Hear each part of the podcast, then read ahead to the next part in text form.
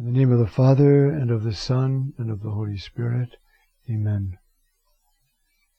Heavenly King, Paraclete, Spirit of Truth, you who are everywhere present and fill all things, Treasury of all that is good, Master of life, come dwell within us, cleanse us from all stain, and save our souls, O Good One. Mary, cause of our joy, pray for us.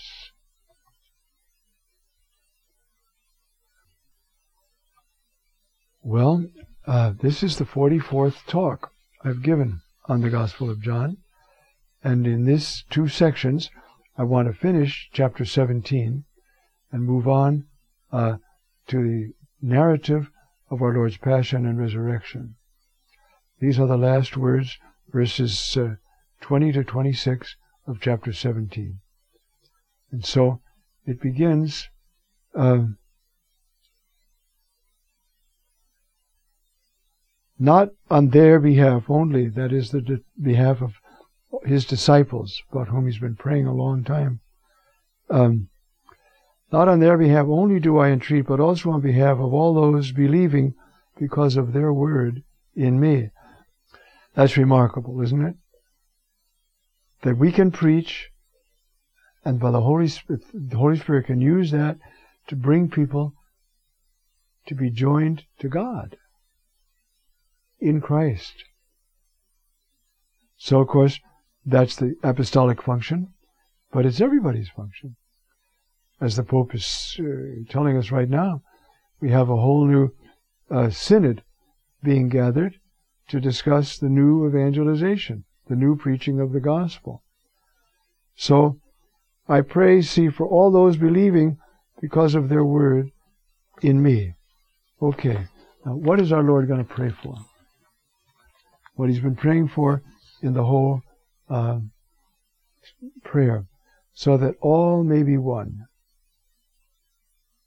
Just as you, Father, in me, and I in you, that they too may be one in us,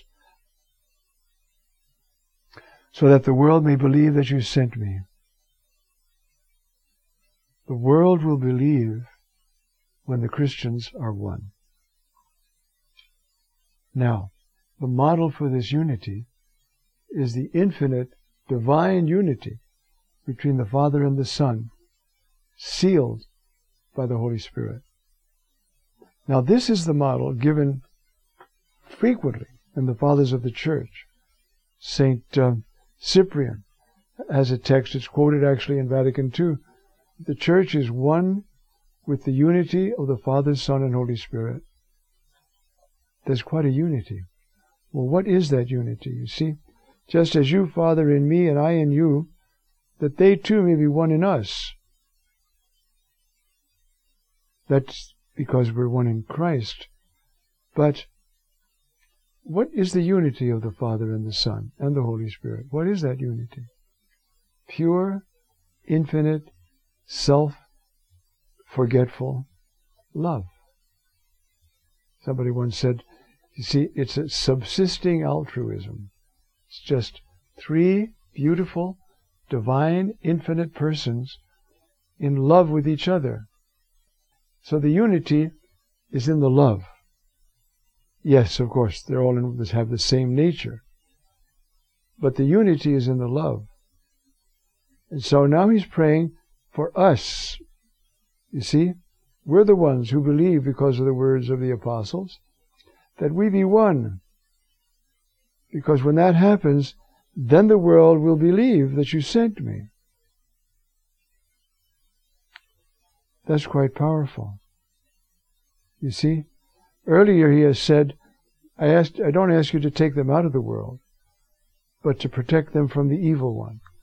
Now, what John means by one is very well uh, summed up uh, by Father Donasi and Mola, who was my doctor father. I know Father Mola was the one who directed my doctorate. He's with the Lord now. Lovely man. Now he's talking about the believers and the world. And he says that this dualistic context, believer world, is not for John a cosmic or a metaphysical context. It is a spiritual structure. So the world and the believers, that's a spiritual structure which sets forth a reality of the moral order, and which demonstrate at what depth salvation intervenes to bring us from death to life, from the world into the life of the Trinity. At what depth this work of redemption intervenes, what struggles it must face, and what an abyss of pride and rebellion it must overcome. If you had the time to trace the philosophy of the West over the last three or four centuries, it would be this abyss of pride and rebellion it must overcome.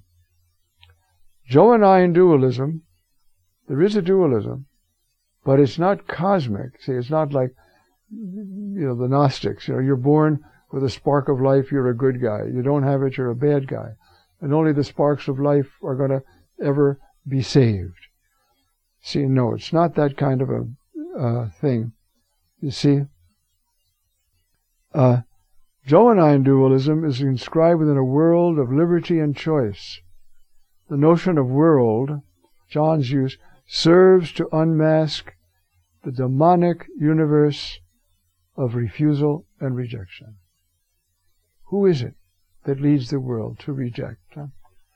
Even now, the crisis of Europe, um, about which the Pope is so concerned, as are many other fine men, uh, not all even explicitly believing Christians, but recognizing the Christian vision of creation by God, all rights grounded in that relationship to God.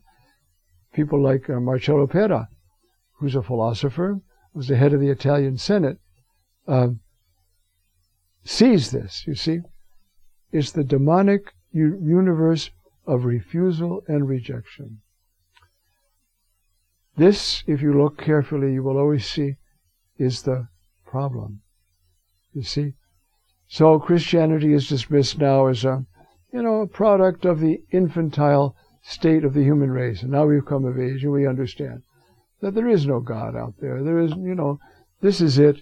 And we have to organize a good world order, which means what? Impose my view on you. I want a world order, provided I can run it. Which is all these things that he's saying here, you see. It's the demonic universe of refusal and rejection.